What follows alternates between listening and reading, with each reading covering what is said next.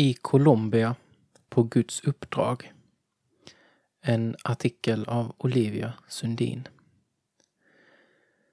Olivia satte sig på ett plan till ett av världens farligaste länder för att ge, men fick så mycket mer tillbaka. Hon tycker själv det låter klyschigt, men det är ändå så hon sammanfattar sina fyra månader i Colombia där hon volontärarbetade förra året.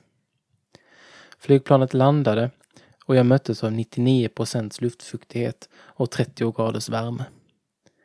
Under många dagar framöver skulle jag komma att möta frågan Vad sa Gud till dig i morse? Det fick bli en fråga som påminde mig om att vi har en Gud som talar till oss och en positiv utmaning till att lyssna till hans röst. I en månad hade jag förmånen att besöka olika missionsarbeten i landet för att sedan slutligen hamna ute på ön Boca Chica. Fattigdom och livsglädje. På ön blev jag kvar och fick där möta fattigdom på riktigt. En fattigdom som dock inte märktes med en gång. Människorna där nämnde inget om den, gav inte uttryck vare sig för klagan eller nöd och hade en stor livsglädje. Det var först vid besök i hemmen som jag såg hur få ägodelar de hade. Och inte förrän i senare samtal med befolkningen förstod jag att de levde dag för dag, mer bokstavligt talat än vad jag först hade trott.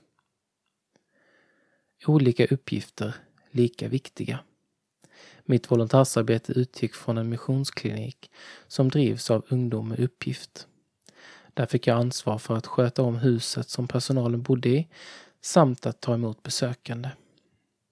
Jag höll även en andakt för barn varje vecka, gav extra lektioner till barn som behövde hjälp i skolan och fanns ibland tillgänglig på kliniken för att prata med och be för patienterna där.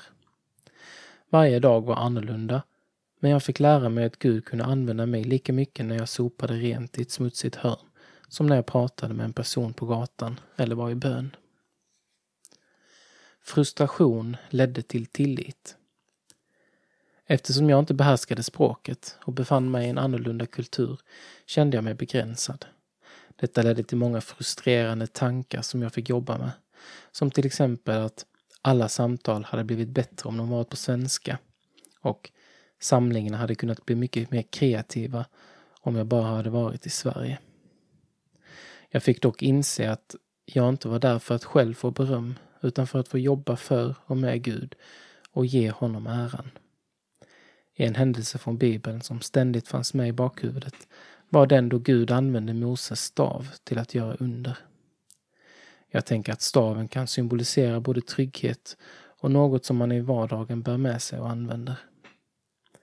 Mose fick kasta staven åt Gud och Gud använde den sedan till att öppna nya vägar för Israels folk.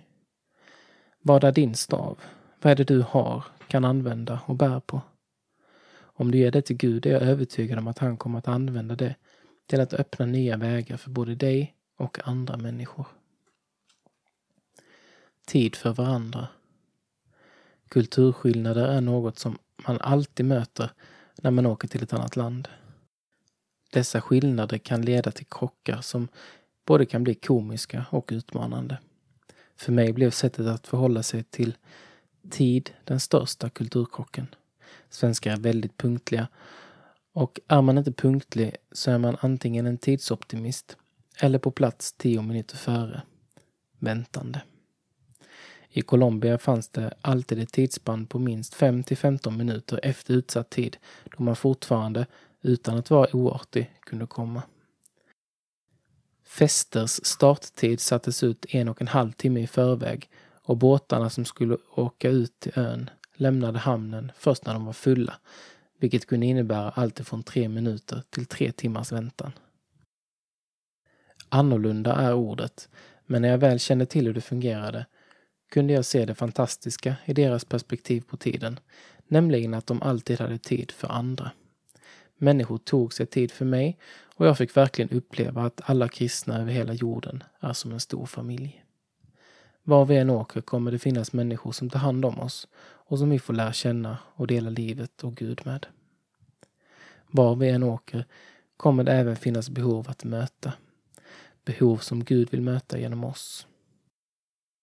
Det ger mig en längtan att få åka ut igen. Ge och du ska få. Jag satte mig på ett plan och flög till andra sidan jorden med Gud och fick utmana sin tron, träffa fantastiska människor, lära mig ett nytt språk samt få nya perspektiv och minnen för livet. Jag åkte iväg för att ge och fick ge, men fick så mycket mer tillbaka.